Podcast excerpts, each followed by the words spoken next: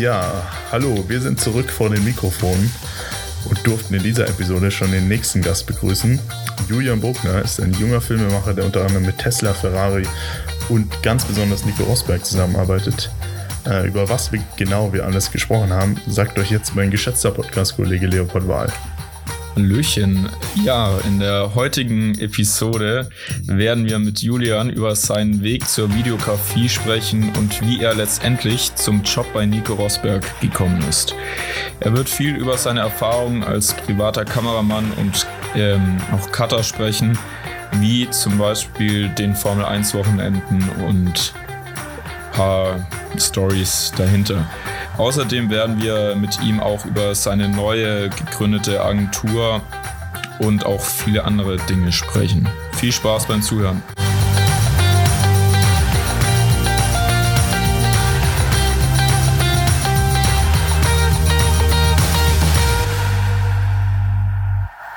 Herzlich willkommen in der Creators Lounge, dem Podcast für alle Digital Creators da draußen. Heute begrüße ich meinen geschätzten Podcast-Kollegen Leopold Wahl. Guten Abend, Leopold. Und Guten Abend, Max. Unseren Gast. Uh, unser heutiger Gast ist ein junger Filmemacher aus Garmisch-Partenkirchen. Er arbeitet unter anderem für Tesla, Ferrari, Hugo Boss, Rolex, Porsche und hat den YouTube-Account von Nico Rosberg über fast ein Jahr mit aufgebaut. Er hat einen ganz besonderen Stil und achtet in seinen Filmen besonders auf kleine Details, die am Ende einen großen Unterschied machen. Willkommen in der Creators Lounge, Julian Bogner. Guten Abend, Julian. Willkommen auch an alle Zuhörer. Ähm, vielen Dank, dass ich heute bei euch dabei sein darf. Ähm, deine Einleitung war ja schon ziemlich spektakulär. Ähm, jetzt hoffe ich, dass ich ein paar ich kleinere Details, äh, paar kleinere Details auch erklären kann und euch weiterhelfen kann. Das wäre super. Dann fangen wir direkt an und hoffen mal, dass die Verbindung hält. Ja, wie kam es dazu, dass du jetzt eigentlich ähm, Filmemacher bist? Sozusagen. Also Filme machen, sag ich mal, hat schon mehrere Jahre zuvor angefangen. Ich denke mal so sechs, sieben Jahre zuvor, einfach mit GoPro, äh, coole Travel-Videos, was ich damals cool fand, ne? ähm, was mittlerweile zurückblickend nicht mehr so cool war. Ähm, aber so wirklich mich darauf fokussiert habe ich mich jetzt in den letzten dreieinhalb Jahren, ähm, wo ich dann aktiv angefangen habe, mir also Filme zu machen und eine eigene Kamera zu kaufen. Ähm, und dann hat sich das eigentlich ziemlich rasant weiterentwickelt und ist jetzt dann auch mein Vollzeitberuf. Sehr cool. Ja. Genau. Ja, ich glaube, die Beginne sind ja wie bei fast jedem Digital Creator oder Filmemacher da draußen. Und aber wie ging es denn dann bei dir weiter? Ähm, ich habe, ich, wo ich angefangen habe, war ich noch in der Schule, ähm, Gymnasium und zehnte Klasse, da wo das dann wirklich ernst wurde mit dem ganzen Filmen. Ähm, habe immer nebenbei, sobald die Schule aus war, zum Filmen, sage ich mal, angefangen und habe versucht, irgendwelche Brands äh, Filme zu verkaufen oder Werbefilme zu erstellen. Und dann hat sich das alles ein bisschen weiterentwickelt und nach der zehnten Klasse habe ich mir dann war Film so ungefähr mein Goal ähm, fürs Berufsleben und ähm, habe mich dann entschieden, die zehnte Klasse, nach der zehnten Klasse die Schule abzubrechen. Ähm, also heißt mittlere Reife habe ich jetzt und ähm, habe mir vorgenommen, mich nur noch aufs Film zu konzentrieren. Ähm, es war dann immer so die Frage, mache ich jetzt Filmschule, also mache ich Abitur und dann Filmschule oder mache ich so mein eigenes Ding und ähm, habe dann relativ schnell rausgefunden, dass dass dieses das eigene Ding machen, das ist schon für mich äh, also hat mich mehr angesprochen.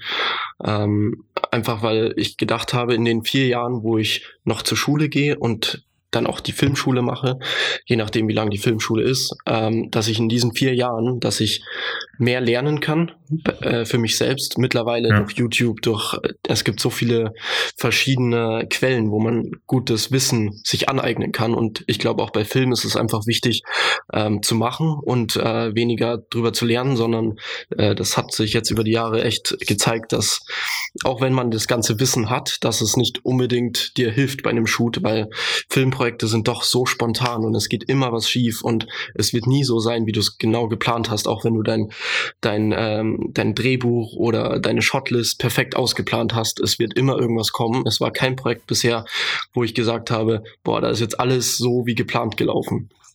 Und, Learning by ähm, doing. Und genau, und wenn du die Experience hast, dann weißt du halt auch, wie du, sag ich mal, Probleme lösen kannst, weil ich bin auch ziemlich fest überzeugt, dass so Filme machen. Natürlich brauchst du einen Plan davor, aber am Set dann direkt ist es auch viel Problem lösen. Und die Problem lösen, also das Problem lösen, das kannst du wirklich gut machen, wenn du auch die Erfahrung hast und einfach spontan reagieren kannst. Absolut. Sehr cool. Und deine Eltern, die standen immer hinter dir, weil ich glaube, Eltern, die, also ist ja jetzt auch nicht ähm, so der normalste Weg, jetzt dann in der Zehnten zu beschließen, sozusagen die Schule abzubrechen. Und Eltern haben ja auch oft irgendwie ihre bestimmte Vorstellung oder sowas, aber ähm, deine ja. standen hinter dir. Also einfach war es, sag ich mal, nicht. Äh, sie waren immer das hinter mir, sag ich mal, haben, haben äh, sie waren natürlich nicht begeistert von der Idee. Ähm, aber sie haben halt auch immer zugehört, was, was ist mein Plan und haben das versucht zu verstehen, auch wenn viele Eltern, sag ich mal, diesen ganzen Bereich Film und Fotografie hat es dann doch nicht oft so einen guten Ruf, weil das einfach noch andere Zeiten ja. waren damals. Es hat sich, glaube ich, ganz schön geändert, dieses, diese ganze Filmwelt. Ähm, und ich habe das denen einfach erklärt und äh, gesagt, ich mache das, äh, ich hoffe, ihr akzeptiert es. Und die waren aber dann auch völlig hinter mir und haben gesagt, das machst du schon irgendwie. Ähm, und haben jetzt auch nicht gesagt, du musst studieren oder dein Abitur abschließen. Ja, sehr gut. Ja, das ist toll. Also. Und dann genau. hast ja, du jetzt deinen ersten Job gefunden. Zu genau, deinem ersten also, richtigen Job. Genau, Langzeit. also ja, so richtigen also großen. ja, also nach, nach der Schule, nachdem man die, nachdem ich die abgebrochen habe, war das dann schon eine Zeit, wo ich nicht genau wusste, was ist jetzt, weil ich meine, das war das erste Mal, wo ich dann komplett auf mich selbst gestellt war. Ich wollte auch nicht mehr so unbedingt von meinen Eltern abhängig sein. Ich wollte mein eigenes Ding machen. Ähm, und es ist natürlich am Anfang extrem schwierig, weil man kennt erstens mal keine Leute ähm, so richtig die, wo, wofür du Filme machen kannst, also außer Verwandte und Freunde. Also wirklich in ja. größere Sachen kommt man halt schwierig rein, ohne dass man diese Leute kennt. Ähm, und ich habe dann versucht, ähm, mir, also ich habe dann echt hunderte von E-Mails geschrieben an alles, was ich finden konnte ähm, und denen gesagt, so, schaut her, ich kann euch einen Film machen, mega unkompliziert alles mit mir zu arbeiten. Ähm, ich mache euch den Film und habe halt einen sehr günstigen Preis damals gehabt, weil ich einfach äh, mein Portfolio aufbauen wollte. Ja, klar. Ähm, ich finde diese Diskussion auch immer sehr spannend äh, von Leuten, die sagen, mach niemals Sachen für free, weil du den Markt kaputt machst. Ja, genau. Ähm, das ist und da bin ich auch völlig dahinter, ja. da stehe ich auch völlig dahinter, weil ich, okay. ähm, weil ich finde das auch nicht gut, dass dann viele neue Leute reinkommen und dann auch mal viel günstiger das anbieten. Ja. Ähm, aber ich denke mal ganz am Anfang, wenn du anfängst, ist es der schnellste Weg, dass du dich weiterentwickelst. Ähm, Schon so, ja. Dass du nämlich einfach für kein Geld oder für sehr wenig Geld anfängst, Filme zu machen. Ähm, Genau, und dann habe ich das einfach mal ein halbes Jahr lang durchgezogen, ähm, habe mir meine zweite Kamera gekauft. Ähm, das war damals schon die Red Scarlet W. Ähm, und das war dann auch ein riesiger Step-up, sage ich mal, für mich. Ähm, das war keine leichte Entscheidung, ähm, da sie halt einfach teuer ist und das war auch also ich musste lang dafür sparen, sag ich mal, alle Projekte, die ich gemacht habe, gingen direkt in die Kamera rein. Ähm, und das war aber für mich so ein notwendiger ähm, Schritt einfach, dass ich jetzt eine teure Kamera äh, habe und mich dann auch wirklich damit voll fokussiere und alles raushole. Damit ähm, mittlerweile zurückblickend denke ich, das war ein, nicht ein Fehler, aber eine falsche Einstellung, ähm, dass man okay. das Beste braucht, um das, um einen coolen Film zu machen. Ähm, das habe ich dann auch relativ schnell gemerkt, dass es nicht nur die Kamera ist, die auch mal geile Filme macht, Ähm, aber das war einfach so in meinen Gedanken drin, ich brauche jetzt eine coole Kamera, damit ich auch richtig coole Filme machen kann. Ähm, bereuen tue ich es trotzdem nicht, weil es einfach mich zu vielen coolen Situationen gebracht hat dadurch, aber ich würde es keinem, der jetzt gerade anfängt, äh, raten, alles Geld in eine, in die beste Kamera zu stecken, die es da gerade draußen ja. gibt, sondern es gibt mittlerweile so ja, viele. Alternativen, so viele Alternativen, äh,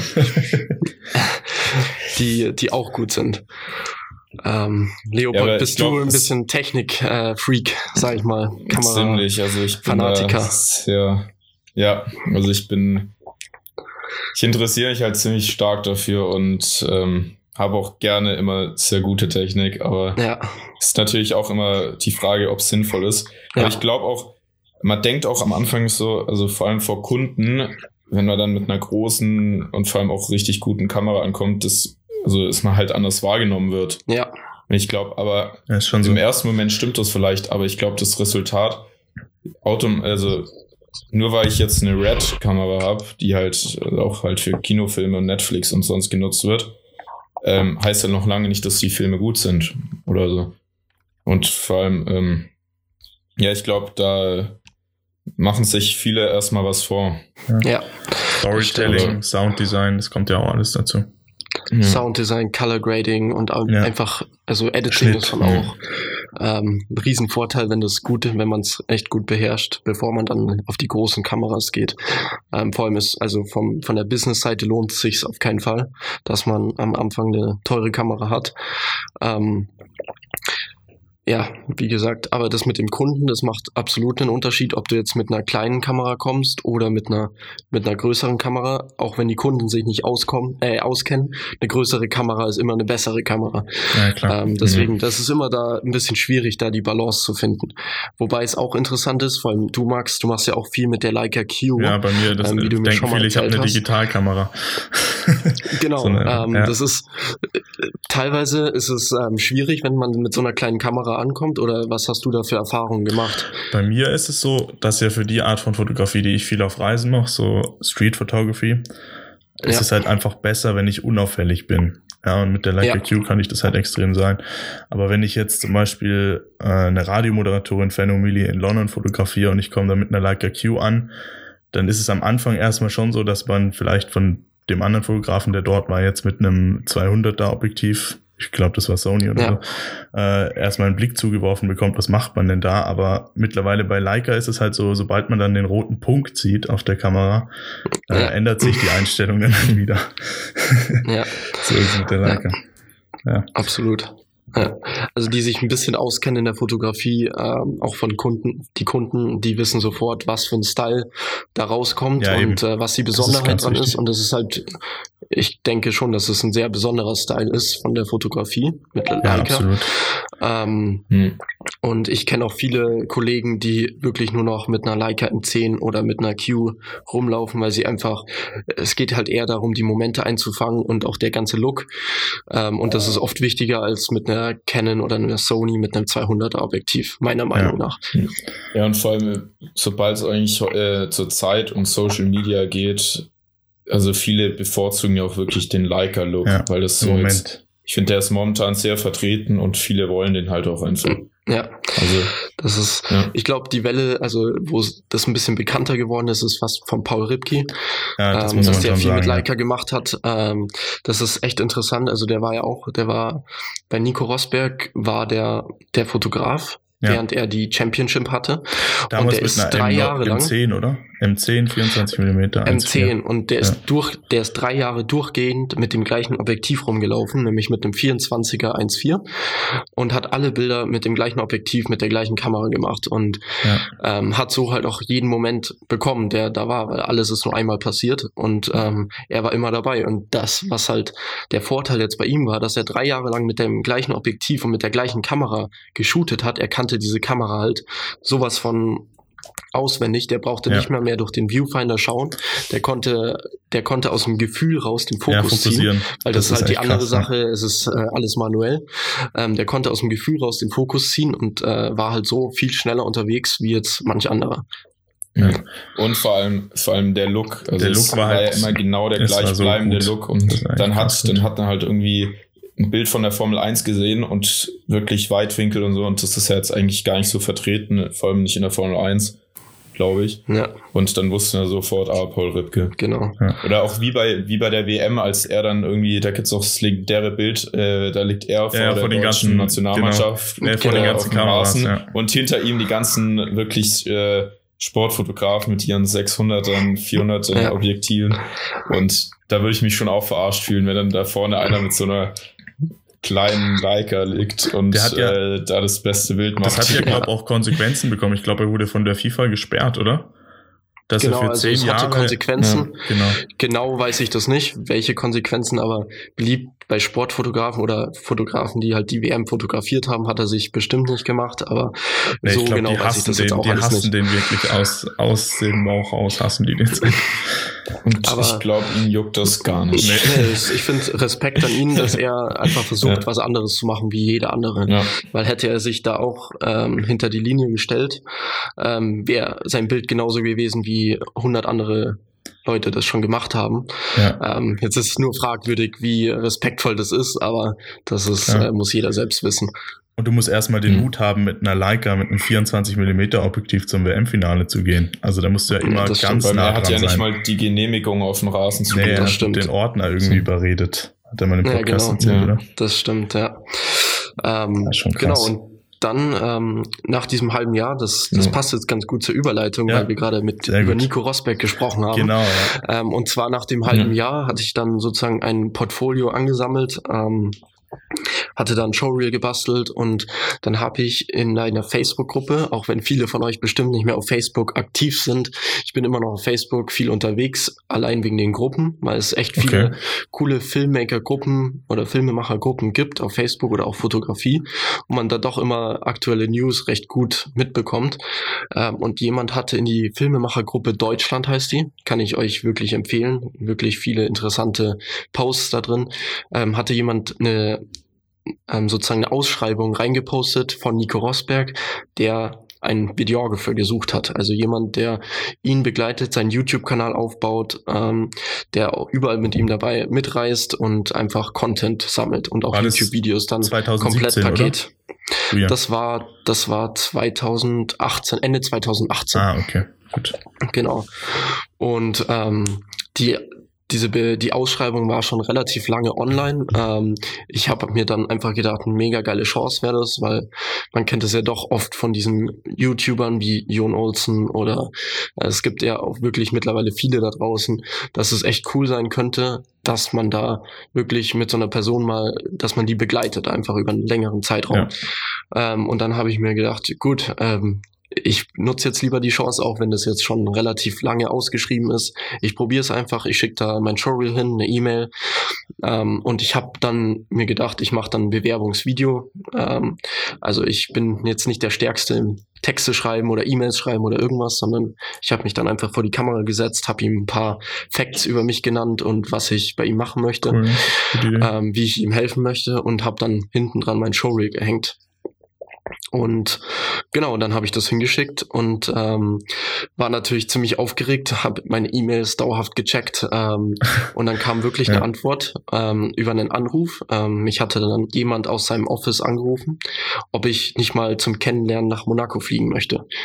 Und ähm, genau, und dann bin ich am nächsten Tag, äh, ich glaube, zehn Stunden nach dem Anruf ging dann mein Flug und bin dann nach Monaco geflogen. Die haben mir den gebucht gehabt, bin dann da hingekommen, war da für vier Tage, war geplant. Mm, Wir haben dann da das erste, also mein erstes YouTube-Video mit ihm gedreht. Ähm, er hatte das schon die Jahre zuvor gemacht. Ähm, Welches da war das Das war mit Tesla und Porsche. Also wir haben da sozusagen ein Drag Race Video Ah, ja. gemacht.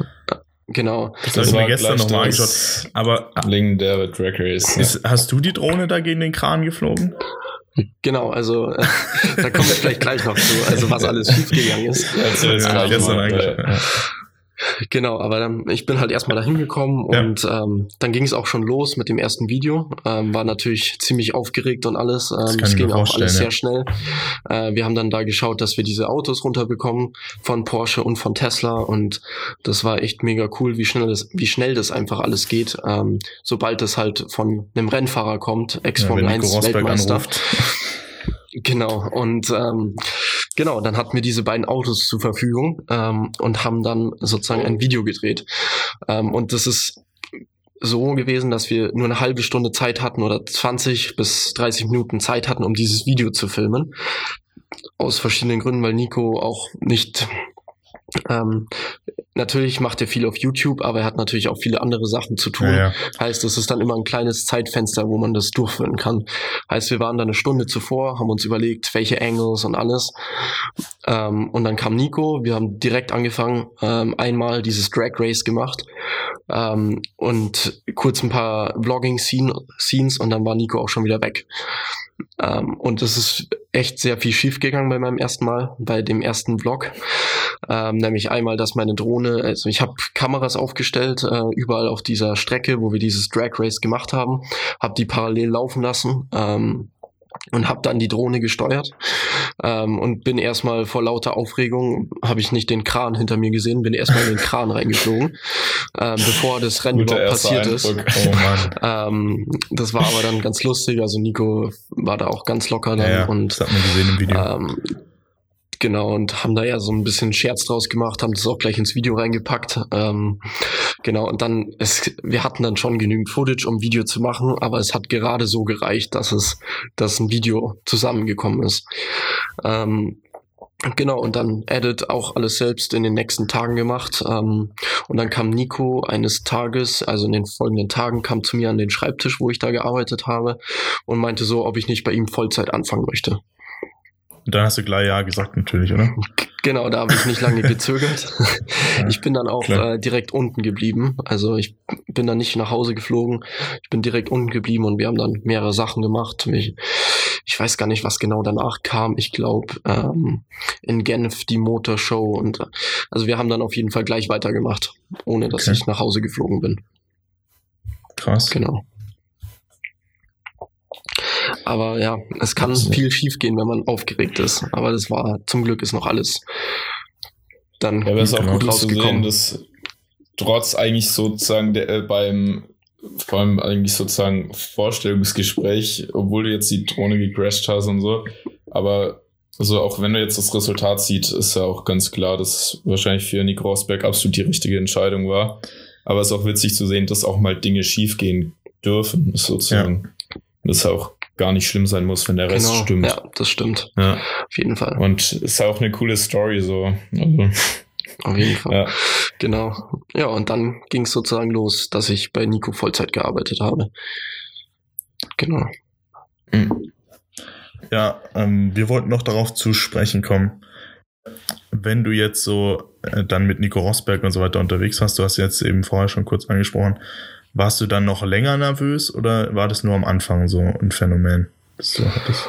Ähm, ich glaube, also am, am Anfang war sozusagen die ersten vier, fünf Videos war jedes Mal wieder diese Nervosität da, weil du halt nie wusstest, was kannte schiefgehen oder also natürlich geht man da voll optimistisch rein, aber ähm, man macht sich dann schon Gedanken, dass halt auch alles klappt und äh, ja, aber das hat sich dann auch relativ schnell erledigt, diese Nervosität, weil ich einfach mit Nico auch sehr gut zurechtgekommen bin und das war, wir haben uns auch sehr gut verstanden und das war dann immer relativ locker, auch wenn was schief geht, war es relativ locker. Ähm, bis dann mal der Zeitpunkt kam, dass ich Nico macht auch viele Podcasts ähm, mit vielen ja. bekannten Gästen, ähm, zum Beispiel Michael Douglas. Wie oder heißt der Podcast? Beyond Victory, glaube ich, oder? Beyond Victory, genau. Okay.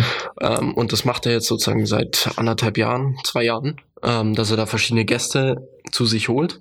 Und das war mein erster Podcast dann, den ich filmen sollte.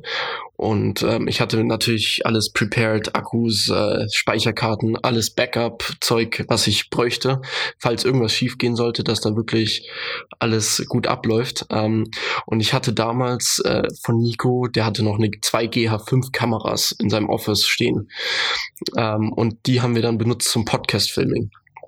Und dann ist es halt passiert, dass wir, wir hatten Toto Wolf als Gast. Das ist der Mercedes Formel 1 äh, Chef, Boss sozusagen. Und den hatten wir als Gast und auch mhm. mega cooler Typ. Also sehr entspannt und äh, auch sehr nett. Und ähm, wir hatten dann auch mit Video-Setup, also nicht nur Audio, sondern auch mit Video, mit Video. Und ich habe die Kameras dann aufgebaut, hat alles gut funktioniert, bis zu dem Punkt, dass die echt sehr lange gesprochen haben. Also der Podcast ging dann sehr, sehr lange. Und die Akkus an der GA5 wurden dann schwach.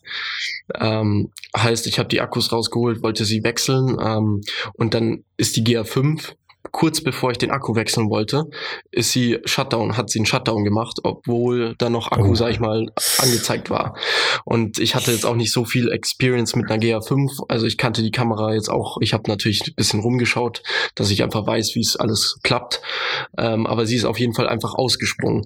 Ähm, hatte mir dann nicht zu viele Gedanken gemacht, ähm, habe dann einfach Akku gewechselt und Podcast ging weiter. Ähm, und dann gehe ich in den Edit und merke, dass die Kamera, wo der Akku leer gegangen ist, das war die Kamera, die genau auf Toto, also der Close-up von Toto Wolf, ähm, dass oh, die Datei drei Megabyte groß war. Na super. Und äh, also schon, bei dem Punkt, da, da hatte ich schon, Absoluter da hatte ich schon dann so ein bisschen Schiss. So, also das ist, das Gefühl kann man eigentlich schwer beschreiben, weil das ist eine Sache, die kann man nicht nochmal wiederholen. Ähm, das ist echt ein wichtiger Angle gewesen, also Perspektive von dem Podcast.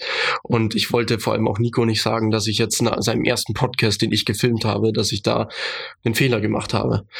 Ja, und ähm, habe ich mir Gedanken gemacht, wie kann das jetzt sein? Habe viel nachgelesen und auch viel im Internet gelesen, ist unmöglich zu wieder zurückzubekommen, die Aufnahme. Ähm, und habe dann aber durch einen Freund, der in Deutschland war, der ist in einer Firma, sage ich mal, drin, die Data, Data Recovery machen. Okay. Heißt, ich habe ihm geschrieben, hier ist eine riesen äh, Fehler, mir ist ein riesen Fehler passiert und äh, kannst du dir mal die Datei anschauen, ob man da irgendwas noch machen kann. Ich habe dann die Karte habe ich direkt äh, rübergeschickt nach Deutschland, ohne dass ich Nico irgendwas gesagt habe, dass irgendwas schiefgegangen ist.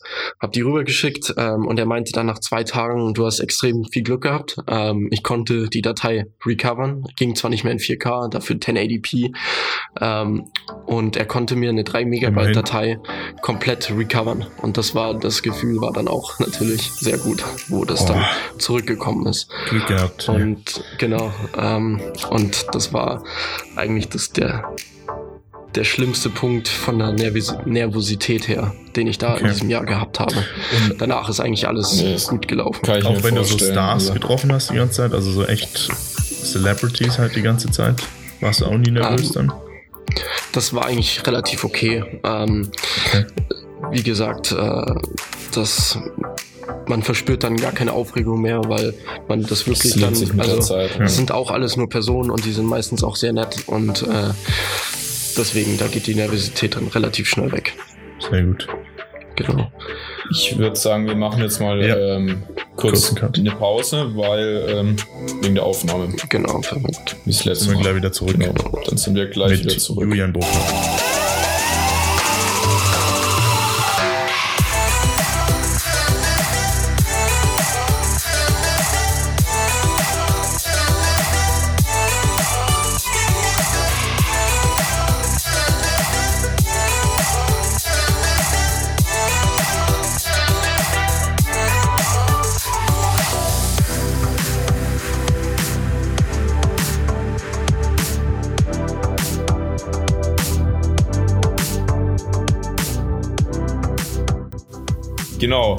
Wenn wir jetzt äh, schon bei der Formel 1 waren, wie sah denn jetzt für dich sozusagen ein Formel 1 Wochenende aus? Warst du viel mit Nico unterwegs oder hattest du da deinen Freiraum? Weil ich glaube, es interessiert viele, wie das so, ja, vor allem auch in Fahrerlage, dass du da so nah hin konntest und so wie es abgelaufen ist. Ähm, ja. ja. also Nico war bei zehn Formel 1 Rennen dabei, weil er eben noch für RTL und für Sky viel macht. Ähm, also wir waren zehn Formel 1 Rennen, darunter äh, Shanghai, ähm, Abu Dhabi, ähm, Monaco, Frankreich, der deutsche Grand Prix. Ähm, also da war alle möglichen Länder vertreten und genau, dann bin ich, also wenn Nico hin ist, bin ich auch immer mit und ähm, sind da zusammen hingeflogen. Ähm, das ist auch mal eine coole Zeit einfach, weil du halt mit Nico einfach mal ein bisschen mehr quatschen kannst und äh, ähm, auch also auf Flügen oder so. Und äh, das ist dann immer echt ein cooles Wochenende gewesen. Ähm, wir sind dann dahin geflogen zu dem Rennen und ähm, Genau, und dann ging es halt los mit Qualifying Day und wir haben pro Tag haben wir, wir haben den Qualifying Day gemacht und den Race Day als Vlog sozusagen. Und ähm, genau, also zwei, zwei Videos und der Race Day war dann nochmal aufgeteilt in einem deutschen Video und in einem englischen Video. Ähm, genau, und dann sind wir da angekommen. Nico hat seinen ganz normalen Schedule, den er da eh vorhatte, gemacht. Ähm, und wir haben nebenbei immer, sobald er fünf Minuten Pause hatte oder so, haben wir halt dann gefilmt und äh, versucht, möglichst viele Insights und Behind-the-Scenes ähm, Eindrücke von dem Rennen zu geben für halt die YouTube-Zuschauer. Ähm, und wir haben also den ganzen Tag gefilmt. Ähm, viel, viel ist natürlich auch daneben, also da bin ich natürlich auch neben ihm gestanden, während er Interviews gegeben hat und so ein Zeug. Und in der Zeit konnte man dann auch ganz gut Bilder bearbeiten, äh, meistens von irgendeiner Bank, die dann in dem Formel 1-Bereich steht. Ähm, Echt, da, da steht halt eine Bank. Mal, ja, da stehen ein paar Bänke okay. rum ähm, in dem Paddock, also da, wo die Fahrer sind ja. und die Teams. Mhm. Und das ist schon ein cooles Feeling, da mittendrin zu sein. Ähm, am Anfang war es natürlich auch ungewohnt, weil man nicht wusste, wo ist was, wie funktioniert alles. Und es ist halt doch immer, es passiert immer was eigentlich. Ja, ähm, vor allem ist ja auch super viel los, super also, durchgetaktet, genau. Also. Und da muss man halt dann schon wissen, wo man sein soll am richtigen Zeitpunkt ähm, und was da gerade abgeht. Und das hat natürlich ein bisschen Eingewöhnung gebraucht, bis man dann alles komplett gekannt hatte, aber war auch immer eine coole Zeit. Und dann ähm, abends so um 8 Uhr ähm, war das dann dieser Race Day fertig ähm, und wir sind dann wieder zurück ins Hotel gefahren und dann Nico war dann, sage ich mal, war dann fertig mit dem Tag und dann ging es halt für mich meistens erst richtig los, weil dann kam halt das Edit, weil unser Goal war immer am gleichen Tag oder halt in der Nacht noch das Video rauszubringen, weil Formel 1 ist halt schon, ist halt ein Sport, äh, das schaut man, die Zuschauer schauen sich das, ja, das nicht aktuell sein. fünf Tage ja. später an, sondern die wollen aufwachen und am nächsten Morgen wollen die die Insights sehen auf YouTube, deswegen gehen die ja dann auch da drauf und nicht erst fünf Tage später, Klar. wo sie schon alles äh, gesehen haben. Ähm, heißt, in der Nacht dann geeditet, und oft, äh, da es halt dann auch zwei Videos waren, war das dann schon relativ viel Arbeit und den ganzen Tag gefilmt und dann, also es war gut, wenn man, wenn das Video so um drei Uhr nachts fertig war, aber wir hatten sehr viele, sehr viele Videos, die auch erst um fünf Uhr, sechs Uhr morgens fertig waren, weil einfach teilweise ist es halt auch schwer, von dem Formel-1-Rennen wieder zurück ins Hotel zu kommen. Das kann teilweise anderthalb Stunden, zwei Stunden dauern, okay. weil einfach so viel Verkehr ist und alles Mögliche. Ja. Also da kommt immer irgendwas. Ähm, heißt, das waren dann echt lange Editing-Nächte.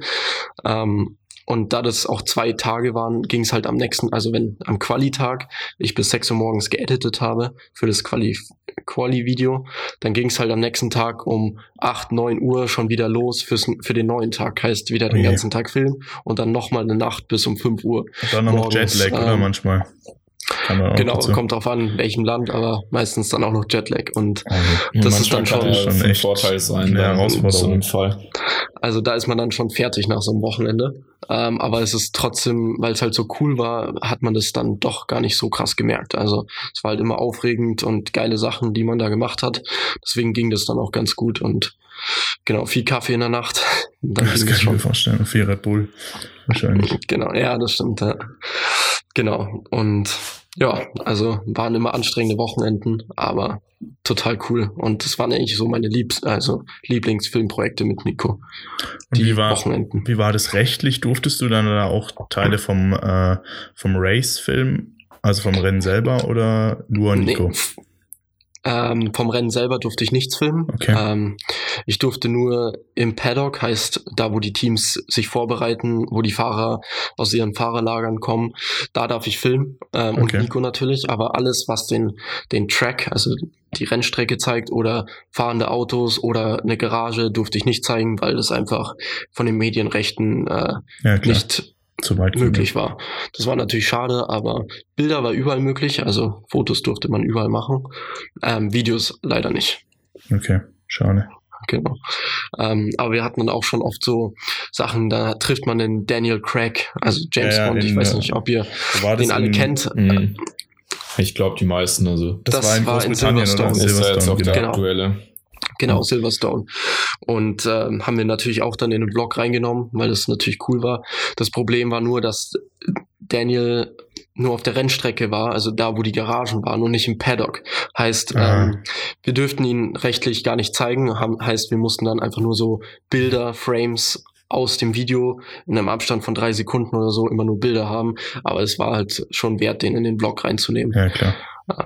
Aber genau solche Momente, da hatte man dann einfach Limitations. Ja. Was war denn Genau. so dein Highlight jetzt von der Zeit? Welches Rennen? Ähm, Highlight war Abu Dhabi. Das Abu Dhabi letzte Rennen, ich- oder?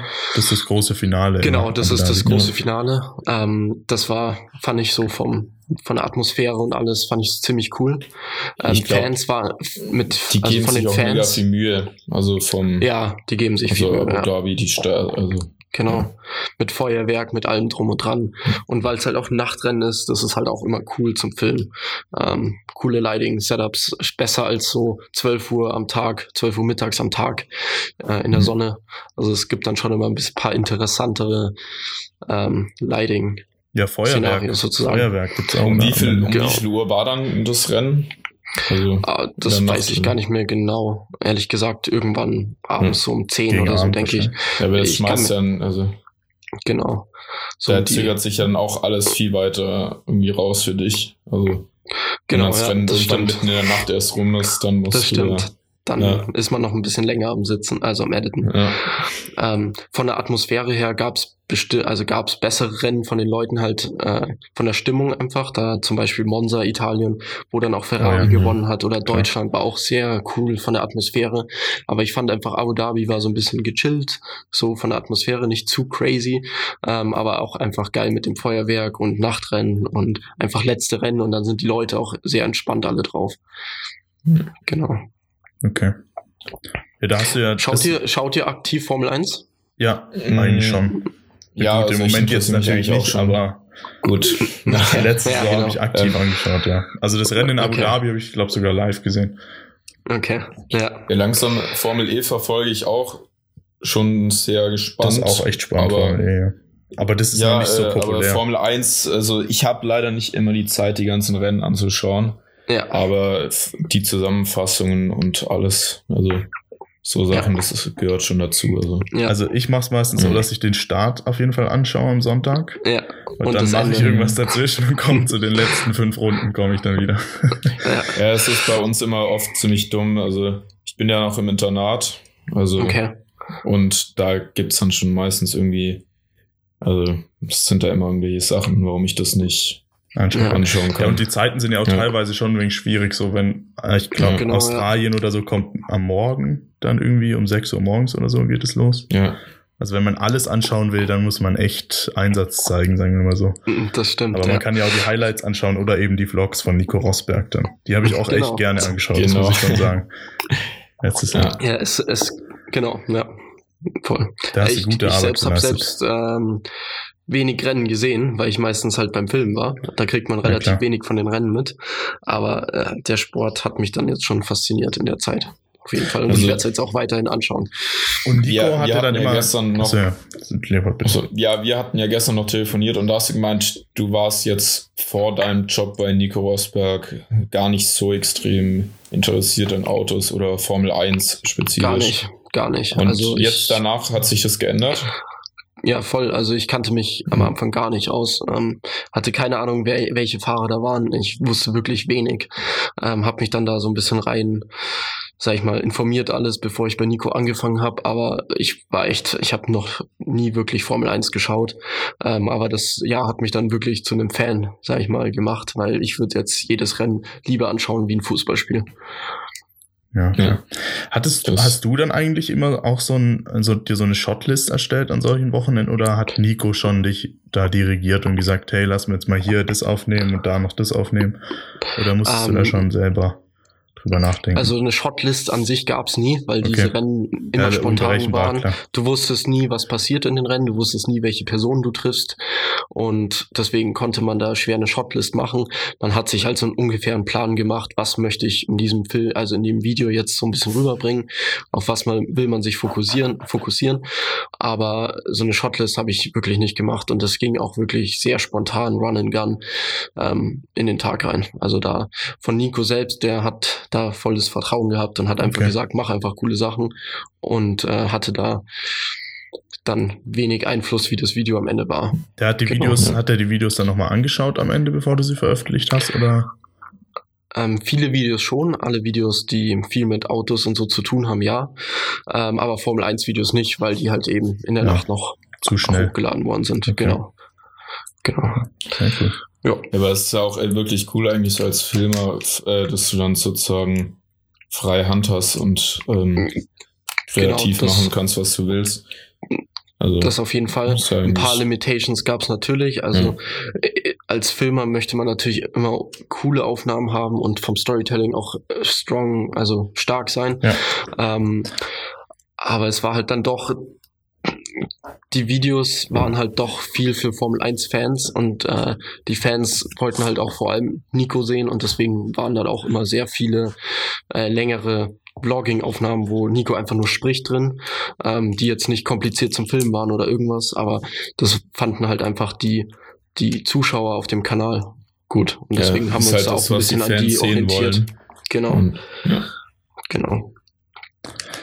Ja. Julian, was waren denn, was war jetzt so, was waren so die, was waren so besondere Personen, die du jetzt getroffen hast, die dich inspiriert haben? Ich meine, da sind ja auch ganz viele andere äh, Digital Creators unterwegs auf so einem Formel 1 Das stimmt. Ähm, besondere Personen, ähm, also Toto Wolf war schon auch eine der die sehr faszinierend sind. Ähm, da, man lernt halt auch immer viel, wenn man neben dem, also beim Podcast-Filming daneben sitzt und einfach die, den Leuten mal zuhört. Und ja. das war auch eine sehr große Inspiration. Äh, Michael Douglas war auch äh, sehr interessant ähm, zu treffen und äh, mega netter Typ. Also der, der kam dann auch gleich her und äh, stellt, sag ich mal, mir Fragen und äh, wie das jetzt alles ist und äh, was ich genau mache. Und also der interessiert sich auch wirklich äh, für mich sozusagen auch für den Filmer eigentlich nur, der eigentlich nur den Job macht zu filmen, aber er interessiert sich trotzdem für mich. Ja. Und sowas ist halt auch immer cool, dass von solchen Leuten, äh, dass, dass die nicht so ja, arrogant ähm, wirken. Ne? Ja, dass sie auch offen sind, einfach ja. auch zu anderen Leuten. Ähm, dann bei Formel 1 Rennen waren natürlich auch immer viele Celebrities da. Ähm, das ist echt lustig, wenn man dann bei Mercedes ähm, sozusagen in dem Motorhome ist und sich einen Kaffee ja. gerade holt. Und ähm, dann steht Sam Colder auf einmal neben dir, weil der war auch in Abu Dhabi ähm, und fängt halt mit ihm an zu quatschen, ähm, weil man, weil der war, ich glaube, der war mit Paul Ripke unterwegs dieses Wochenende. Okay. Ja, und ich kannte halt Paul von den ganzen Rennen und haben halt auch immer viel gequatscht. Und der hat mir dann sozusagen Sam vorgestellt und Sam Colder ist ja schon eine Person, die man über die Jahre jetzt ja, klar, äh, viel gesehen hat Gott. und ja. äh, crazy Zeug gesehen hat. Und das ist dann schon cool, dass man mit denen mal so ein paar Sachen quatschen kann. Der fliegt, der fliegt immer so verrückt Drohne. Ja, das stimmt. Das ist echt krass. Das, ja, genau. Und ja, das war eigentlich so einer der Highlights, genau. Sehr cool. Ja, dann machen wir direkt weiter. Mhm. Ja. Ähm, Max, willst du weitermachen? Ich mache weiter. Oder? Und zwar ja. ist ja diese, im Moment arbeitest du ja jetzt nicht mehr für Nico, oder Julian? Genau, also ich habe dann nach elf Monaten, elf, ja, elf Monaten genau, ähm, habe ich dann sozusagen Goodbye gesagt äh, zu dem Monaco Office und zu Nico. Ähm, nicht, weil ich das nicht mehr cool fand. Also, wie gesagt, das war die geilste Zeit bis jetzt in meinem Leben, dieses ja. Jahr, ähm, weil man einfach so viel erlebt hat und alles. Ähm, aber es war einfach von, von meiner Perspektive aus, ich wollte in eine andere Richtung gehen. Ich möchte weg von diesem Vlogging. Ich möchte mehr in Commercial Work, also wirklich, wo man Zeit hat, mit Planung reinzugehen, mit viel Licht arbeiten ähm, und wo man dann auch wirklich Zeit im Edit hat ähm, und weg von diesem Vlogging zu gehen. Und ähm, deswegen habe ich dann auch immer die letzten drei Monate, wo ich bei Nico war, immer mit diesen Gedanken gespielt, dass ich mehr in diese Richtung möchte. Und Genau, und dann habe ich mich einfach dazu entschlossen, dass ich jetzt was Neues mache und ähm, genau von Nico sozusagen weggehe. Ähm, es sind aber jetzt dann zwei neue Jungs dazugekommen bei Nico, okay. die mich sozusagen ersetzt haben und äh, die machen auch eine super Arbeit. Also da, denen kann ich nur ähm, die kann ich nur empfehlen für Nico. Also die sind echt top, okay. was die gerade machen. Aber äh, Nico Rosberg war jetzt schon so ein Sprungbrett für deine Karriere, oder? Das kann man jetzt schon so sagen. Du ähm, hast jetzt ja, viele Kontakte Fall. auch also, bekommen, wahrscheinlich in der Zeit. Äh, es war halt fürs Portfolio auch extrem gut. Ja. Ähm, von der Erfahrung her, wie arbeitet man mit ähm, Leuten, die ein bisschen berühmter sind oder ähm, einfach einen Status haben und äh, auch die Erfahrung, wie das alles abläuft in deren Welt, weil das ist doch sehr unterschiedlich zu unserer Welt, wie wir leben. Ähm, diese Erfahrung einfach und dann, ich meine, ein Jahr lang durchgehend filmen und durchgehend schneiden, da lernt man halt auch so viel Neues dazu. Ja, learning und, by doing. Äh, ja. Genau, und äh, ja, auch wie gesagt, Leute, die man trifft und ähm, sein Netzwerk dazu sozusagen auszubauen, das hat schon sehr geholfen. Auf jeden Fall. Also was steht denn so auf deiner Bucketlist für die nächsten Jahre, Julia? Für die nächsten Jahre, okay. Ähm, ja. Warte mal, jetzt ich, kommt ich die, die Klischeefrage, wo siehst du dich in fünf Jahren? In fünf Jahren. Äh, das, die Frage, also ist eine coole Frage, aber die kann ich schwer beantworten. beantworten. Ähm, also natürlich habe ich jetzt ein Ziel, was ich die nächsten Jahre machen möchte, aber was äh, ich glaube, dass es immer sehr spontan alles kommt und man weiß nie, mit wem man in Kontakt ja. kommt und was sich daraus entwickelt. Deswegen ist es schwierig zu sagen, aber mein Ziel jetzt für die nächsten Jahre ist, wo ich jetzt eben gerade dran arbeite, ist äh, eine Produktionsfirma ähm, selbst zu gründen. Ähm, und zusammen mit einer Agentur. Ähm, okay. Und das Ziel ist sozusagen wirklich ähm, für Leute, für berühmte Leute ähm, und auch für, für Firmen, sage ich mal, Filme und Content zu erstellen. Ähm, und das Ganze unter einem Agentur, sage ich mal, Dach zu bekommen, ähm, dass man sich wirklich dass sich die Leute, die in dem Bereich am stärksten sind, wirklich auf eine Sache fokussieren können. Heißt, in meinem Bereich wird das jetzt das Film sein. Ich möchte nicht mehr zu viel ähm, ich möchte nicht zu viel Zeit in Communication und alles stecken, sondern ich möchte einfach vor Ort ja. mit den Leuten arbeiten ähm, und deswegen dann auch so ein Gerü also so eine Firma aufbauen, ähm, die dann aber auch für mehrere Filmemacher und Fotografen, also die, die sozusagen vertreten sollen. Ähm, und wir haben jetzt auch schon mehrere Leute, die dabei sind, sag ich mal, und bauen das jetzt sozusagen gerade in dieser Zeit, wo man viel Zeit hat und alle Projekte abgesagt worden sind, hat man halt eben Zeit, sowas aufzubauen. Ja. Und für jeden, den es interessiert, äh, die Agentur heißt We Are JCA, also June Creative Agency. Und äh, ein bisschen Eigenwerbung gleich mal streuen hier, ne?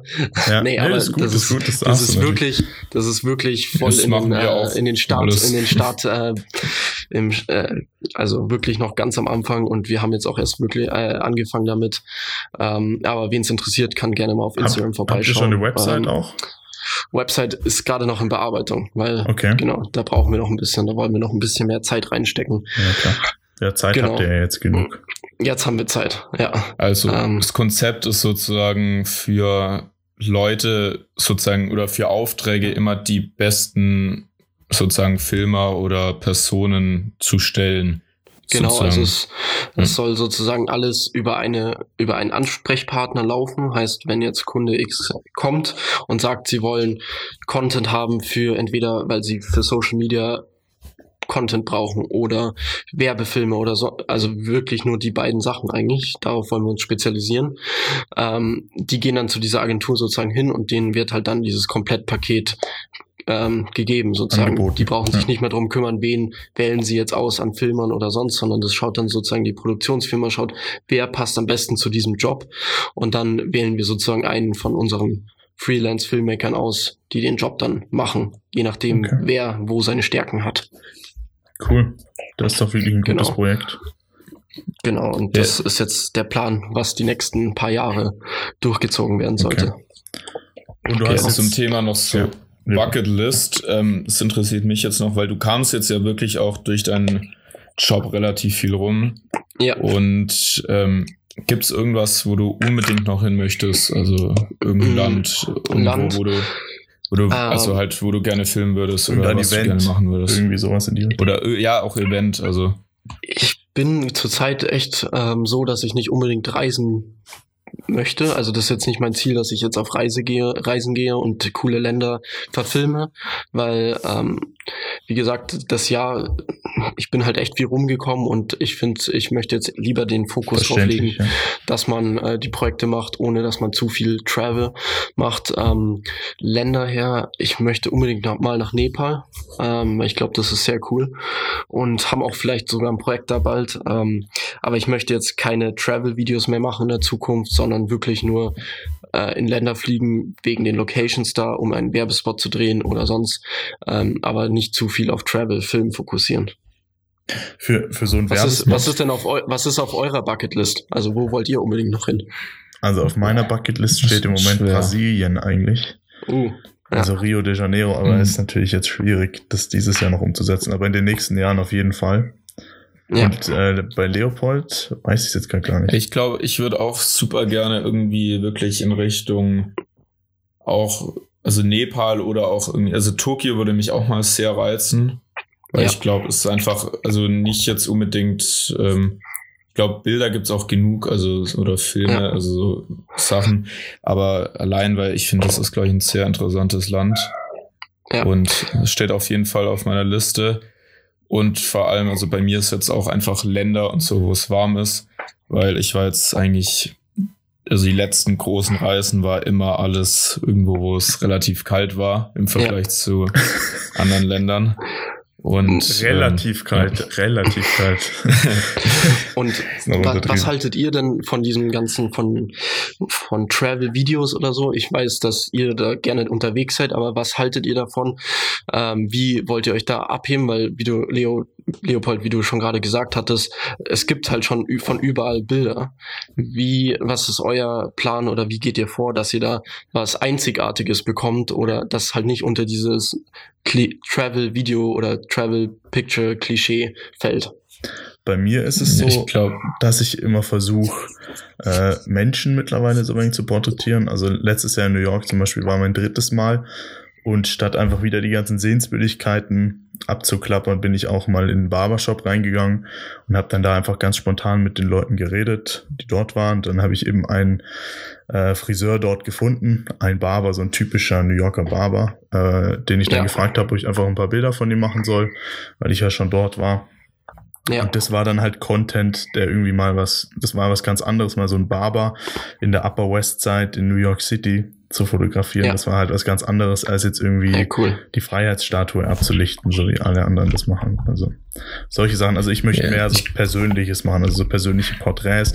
Oder ich mache jetzt auch im Sommer dann, ob es klappt, in New York, weiß ich nicht, so eine Serie, wo ich so einzelne Neighborhoods so ein genauer vorstelle, also auch in Brooklyn so Williamsburg zum Beispiel nochmal, wenn genau. Einfach und Geschichten erzählen. Genau, Geschichten erzählen, Storytelling und mit Menschen Statt in Kontakt treten. Den Ort zu zeigen. Genau. Das ist, das ist so, cool. wie ich mich hervorheben wollen würde. Ja, aber bei mir hat sich irgendwie, glaube ich, mit der Zeit so, also das kam jetzt bei mir, also erstens, es hat immer super Spaß gemacht. Ja. Und vor allem halt bei mir war jetzt irgendwie, es hat sich halt auch immer angeboten, irgendwie wirklich auch so Wildlife und vor allem halt wirklich auch Tiere zu fotografieren. Und ich glaube, das sind halt oft so Momente, also man muss halt einfach vor allem viel Glück haben, viel Geduld und auch wirklich darauf achten, dass man wirklich auch im richtigen Moment halt sozusagen reagiert. Und da entstehen halt Bilder, die so normal wahrscheinlich niemand sehen wird. Ja. Also, und ähm, ja, es ist auch bei, wie bei Tierdokus, das sind ja Sachen, die sieht man ja nicht so einfach. Und dich, dass du dich dadurch Ich glaube, da kann er, da kann er sich auch abgrenzen. Aber es ist auch was Schwieriges. Also ich würde mich da jetzt nicht darauf ausruhen wollen, ja. weil letztendlich kann es auch jeder machen. Also man muss halt immer, ja. Okay, ja, es ist, äh, es ist herausfordernd. Frage. Aber ich wäre ja. jetzt nicht so der Typ, der zum Beispiel ja. anfangen würde zu vloggen. Das glaube ich nee. Nee, das, und vor allem, also so, ähm, wirklich so Travel-Films oder so. Das, aber Film will ich, ich auf jeden Fall auch mehr in den nächsten. Ja, das ist ja, schon das auf jeden Fall. Ist. Aber ich glaube, ähm, diese klassischen, da gibt's einfach auch zu viel und ich glaube, also mein Ziel ist halt auch immer, sich ein bisschen abzugrenzen und nicht, also genau den Stil zu machen, den sonst jeder auch hat. Ja. Und ja, das ist super schwer, aber. Das ist schwer, ja Ich bin da immer ziemlich spontan. Ich lasse einfach alles auf mich zukommen. Okay. Ab und zu schaue ich schon, was man da machen kann, aber Ja. ich bin da immer. Okay. Ja, Genau. Das ist bei mir eigentlich auch so. Aber ich habe halt schon Ähm. so das Ziel, mindestens dann irgendwie mal drei richtig gute Videos in einem Jahr rauszuhauen.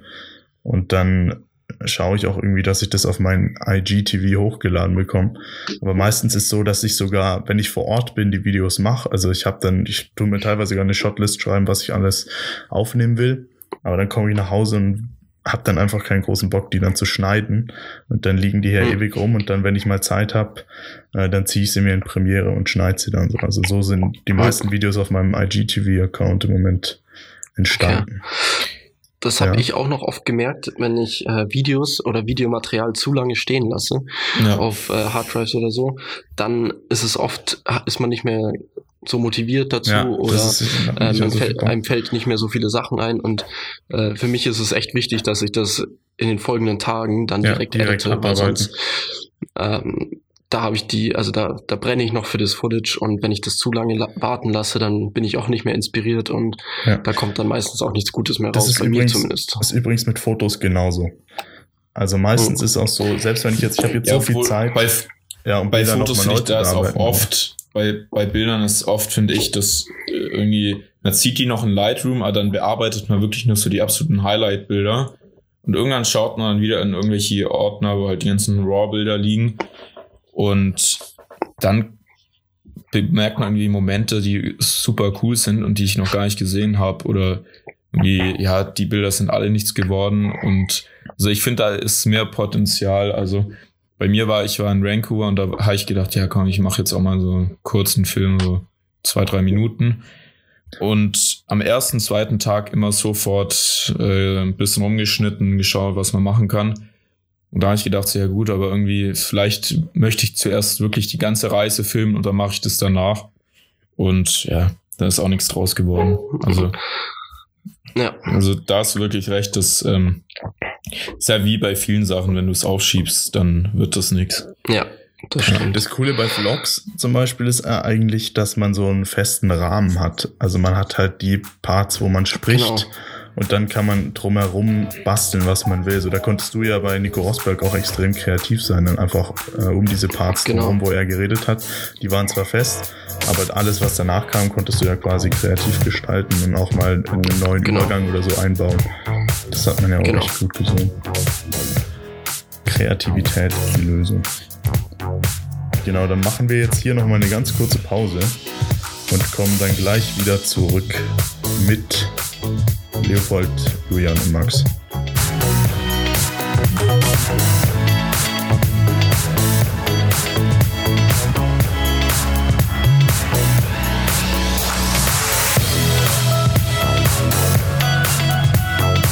Äh, Wir sind wieder zurück in der Creators Lounge und äh, es gibt eine Story von dir, die schon ziemlich krass ist und zwar wurde ein Video von dir, Julian, mal von Elon Musk geretweetet. Genau, Stimmt das, das? war genau, ja, das stimmt. Das war auch sehr überraschend, äh, was für eine, welche Leute das überhaupt erreicht. Ähm, das war ein Video über den Tesla Model 3 ähm, und das hat Elon Musk dann auf seinem Twitter geretweetet und hat nur drunter geschrieben, der Tesla win, Spoiler Alert, the Tesla wins ähm, und hat da sozusagen unser Video gerepostet. Ähm, und das war schon echt interessant. Äh, erstens mal, dass eine Person wie Elon Musk äh, diese Videos anschaut Ja, Ähm, gut, wenn und zweitens- Autos. Genau, und zweitens, ähm, was für eine Reichweite das auch mal bekommen hat. Also das ging dann echt, äh, innerhalb von drei Stunden waren dann 300.000 Aufrufe mehr. Ähm, und dann ging das halt auch ein bisschen weiter. Und äh, das Video wurde dann auch über eine Million Mal angeschaut. Und ähm, also das ist echt crazy, welche Leute das einfach erreicht. Ja, Ja, es ist ja wahrscheinlich Also auch für den Kanal echt von Vorteil, weil an Ja, sich auf viele Leute kennen ja Nico Rosberg schon, aber wissen halt Nicht, dass vielleicht es einen Kanal oder gibt. wussten zu dem Zeitpunkt nicht, dass es den Kanal gibt. Ja, auf Und- jeden Fall. Wenn dann halt Elon Musk, ja, ja, auf jeden Fall. Ähm, ja, es ist eh ähm, interessant. Der Kanal, der, ich glaube, wo ich den angefangen habe, hatte der ungefähr 300.000 Abonnenten. ähm, weil er Nico auch schon zuvor ähm, viele Videos gemacht hat. Ähm, und jetzt sind wir gerade, ich bin mir jetzt nicht sicher, was die Nummer gerade sagt. 600, ich glaube, ich habe es gestern nachgeschaut, 681.000. Genau, und wo ich aufgehört habe, war es, glaube ich, bei 670.000 oder so. Also okay. wir haben den Kanal sozusagen verdoppelt und ja, die, View, die, also die View oder die Aufrufe haben wir vervierfacht. Ähm, jetzt was also was das, das angeht. Und das ist auf jeden Fall cool. Ähm, ja. Und ja, Genau, also wir haben, ich glaube, wir hatten jetzt in diesem Jahr eine Reichweite ähm, nur auf YouTube von 40 Millionen Aufrufen. Ähm, ja. Und dann, wenn man aber dann noch Facebook und Instagram zusammenzählt ähm, oder auch wo die Videos gerepostet worden sind, dann sind das äh, weit über 100 Millionen Aufrufe. Das ist echt krass. Ja, muss Hast mal du bedenken, dann auch viel? 40 Millionen, das ist halb Deutschland. Also äh, das ist echt krass. Das sind, das sind, also das kann man sich wahrscheinlich gar nicht vorstellen, dass ähm, wenn du in dem Moment dann kurz vor der Kamera stehst oder so, äh, wie viele Menschen es dann sozusagen. Das stimmt, ja. Also, das stimmt. Das ist echt krass. So oft machst du aber nicht mhm. vor der Kamera, oder Julian? Genau, also ich war, ich war ja ein bisschen kamerascheu und äh, habe mich dann auch relativ oft rausgeschnitten. Ähm, aber äh, ja, ab und zu Vorteil, bin ich schon noch drin. Also, das ist der ab Vorteil, wenn du selber schneidest, ne? Genau, ab und zu war ich schon mal drin. Also, genau. Aber ja. ich meine, es geht hauptsächlich um Nico und da finde ich, sollte auch Nico äh, die Hauptperson sein und nicht zu viel von mir drin sein. Ja, aber so ein, also okay. vor allem, wenn man dich dann wirklich kennt, so, wenn man wirklich darauf achtet, dann huscht du schon öfter mal durchs Bild. Also vor allem noch am Schluss oder so bei dem Abu Dhabi Race oder so. Ich glaube, da war dann noch ein zweiter Kameramann, also sozusagen dabei. Genau, also Abu Dhabi haben wir zu zweit gemacht, genau. Ja. Da warst du dann ja auch schon ein paar Mal doch irgendwie genau. in Schnittbildern drin oder so. Das kann Hattest sein, du dann immer abwechselnde Partner? Sorry? Nochmal? Hattest du dann immer abwechselnde Filmpartner? Ähm, Oder nee, war das also immer das war, am Anfang waren es äh, noch zwei verschiedene Personen, aber dann ähm, habe ich einen Freund von mir, der auch im Filmbereich tätig ist und ich habe ihn einfach gefragt, ob er Bock drauf hätte, äh, zu unterstützen, weil einfach, ähm, weil wir einfach viel mehr Footage dadurch ja, bekommen haben und der ist dann auch äh, mitgekommen. Sehr cool. Genau. sehr cool. Aber für die Races halt. Okay. Ja, ist auch cool, wenn es dann klappt und auch alles so in Ordnung ist für Nico. Genau, ja. Aber genau. bei. Ja, der Punkt? Nix, ich sag wie immer nur. Ah, okay, ja, gut, genau. du sagst nur, genau. es ist mir erst letztes Mal aufgefallen, dass ich das viel zu oft sage. Äh, ich wollte mir jetzt noch einen persönlichen Rat von Julian abholen. Und zwar überlege ich mir im Moment, ob ich mir dieses Ende dieses Jahres oder Anfang nächsten Jahres mal so eine Blackmagic Pocket Cinema Kamera ausleihen soll, kann. Was hältst du denn davon? Von solchen kleineren Filmkameras? Also ich finde, äh, besonders die Pocket, äh, die neue, ähm, finde ich auf jeden Fall richtig wahnsinnig gut. Also was da rauskommt äh, am Bildmaterial ist schon wahnsinnig gut. Die 6K ähm, oder die 4K? Ich kenne nur die 6K, also ich kann von der 4K ah, jetzt nicht sprechen, aber okay. ich weiß, dass die 6K besser ist als die 4K. Okay. Ähm, also auch von der Sensorgröße und alles. Ähm, also ich habe selbst viel mit der jetzt gemacht, ab und zu, weil sie einfach klein ist und äh, man die mal schnell mitnehmen kann. Ähm, was man halt bedenken muss, dass auch wenn das Bild mega gut ist, ist sie zum Arbeiten, auch vor allem für größere Sets oder zum Traveln, ist es schon auch sehr schwierig. Ähm, das okay. ist, aber ich finde, das ist die perfekte Einsteigerkamera oder die ja, die perfekte Kamera, die für Leute, die jetzt wirklich in Filmrichtung gehen wollen, ähm, die jetzt nicht Bilder und Videos brauchen, sondern wirklich auf Film fokussiert, weil das ist ja doch eine Filmkamera. Ja, das ist nämlich ähm, die Sache.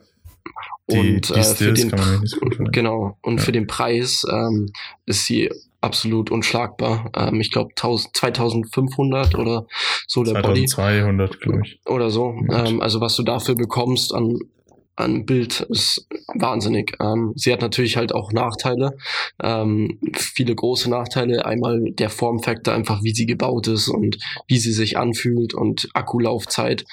Ähm, das sind halt die drei größten ähm, sag ich mal, negativen Punkte. Ähm, aber wenn du, wenn du da auch noch eine Top-Kamera haben willst, die in Bild und in der, im Formfaktor gut performt, dann bist du schnell über die 10.000 Euro Grenze ja, raus, klar. was Kamera angeht. Und deswegen das ist die ja. echt perfekt, wenn man damit leben kann, Schon wie, so, ja. wie sie gebaut ist. Also sollte man sich am Anfang nicht sofort eine Red kaufen. Nee, würde ich nicht mehr machen. auf keinen Fall.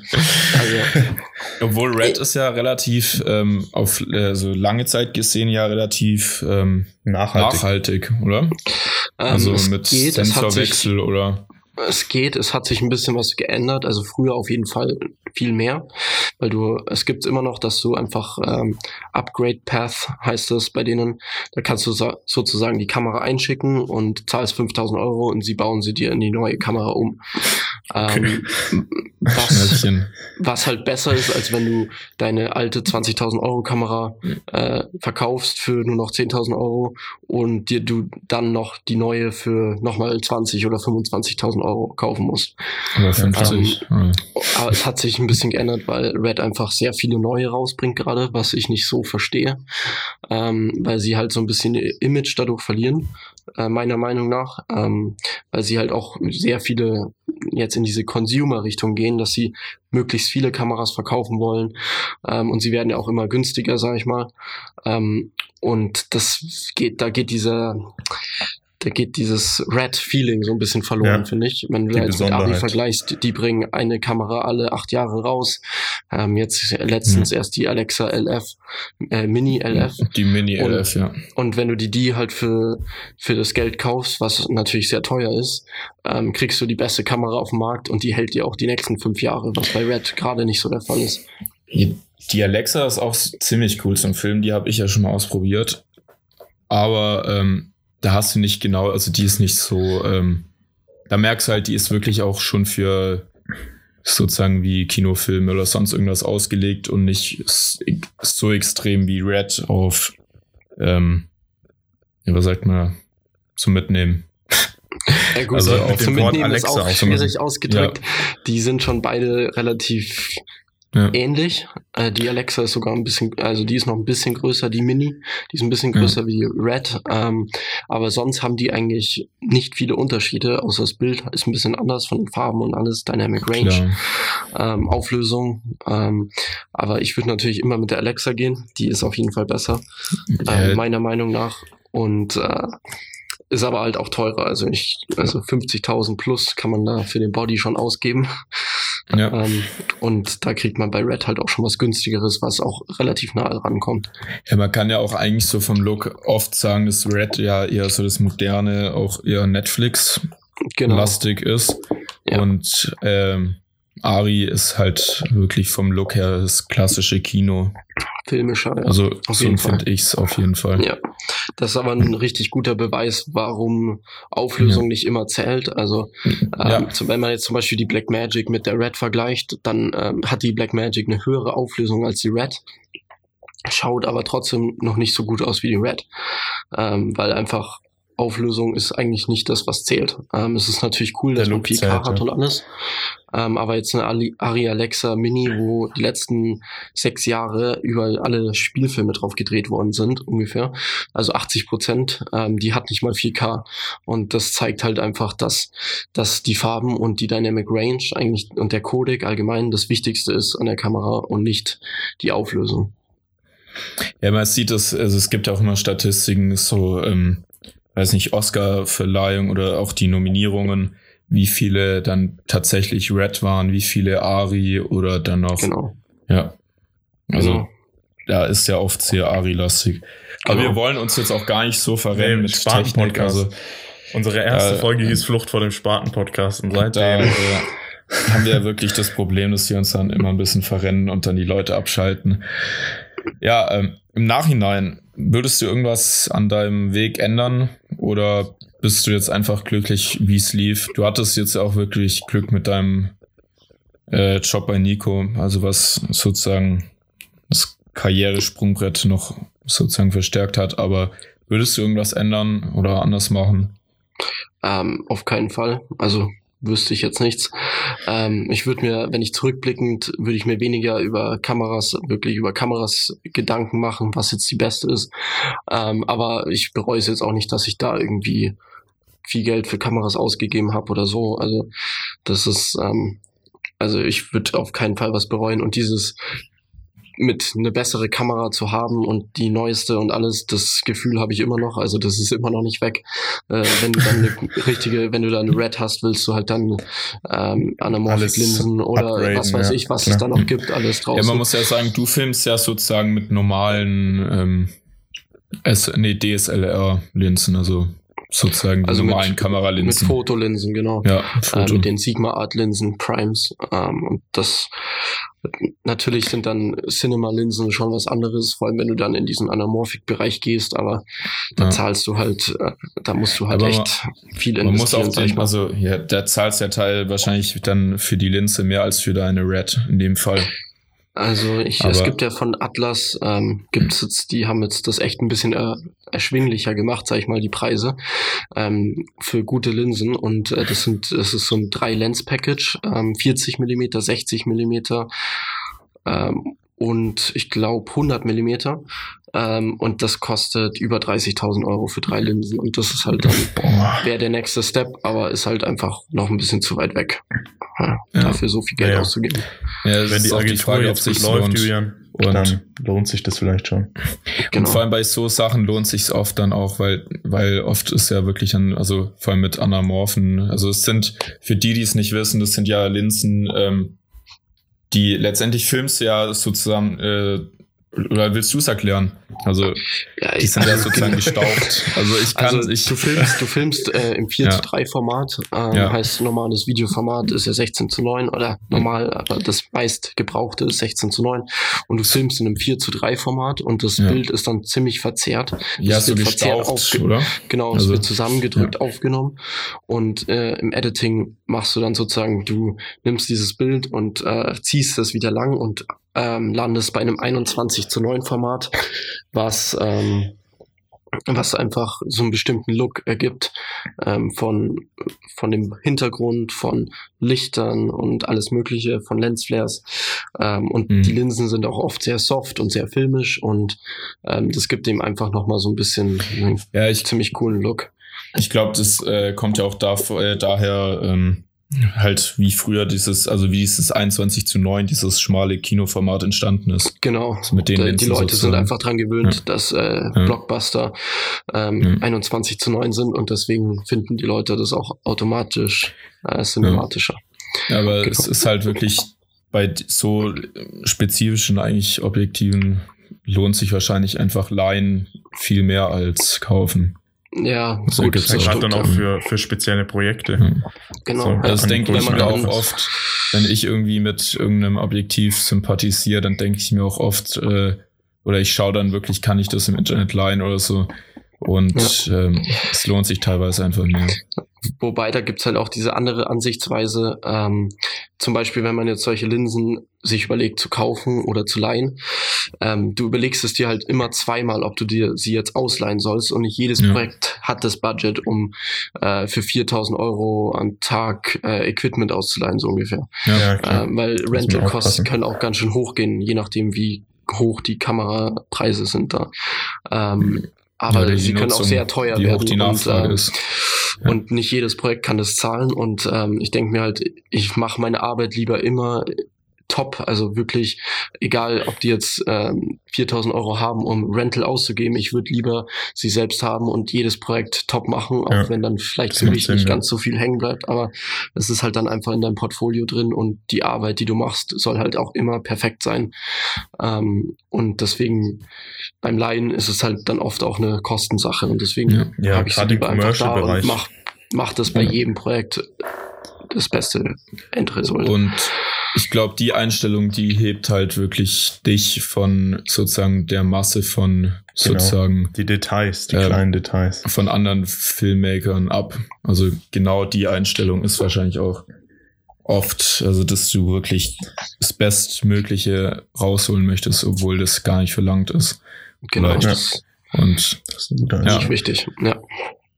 Genau. Sehr cool. Also da gut an. Und was auch, was auch ja? beim Film, also das ist auch ein, das für auch für Technik äh, Freaks, sag ich mal, out there, die so ein bisschen diesen filmischen Look haben wollen. Oft ist es nicht mal die Kamera, es ist meistens die Linse. Also lieber erst Linsen, äh, gute Linsen kaufen, bevor eine zu teure Kamera.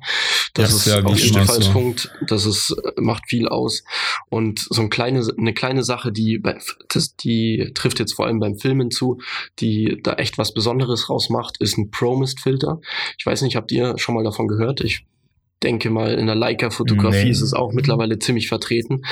Das kommt aber aus der Filmwelt. Das ist von Tiffen. Die haben einen Promise-Filter, kostet 100 Euro oder so. Okay. Das, den kannst du ja als Anschraubfilter oder halt als äh, Scheibe holen. Mhm. Ähm, und das macht sozusagen, das könnt ihr alle mal nachschauen, das, das macht den Look einfach viel softer. Also ähm, das macht Highlights, die so ein bisschen, so ein bisschen äh, Glow haben, also so ein bisschen weicher werden einfach. Ja. Und das macht einen riesen Unterschied, ähm, um diesen soften Look zu bekommen. Und ich finde halt auch im Filmbereich ist dieser softe Look meistens schöner als ähm, ein zu scharfes Bild. Ja, klar.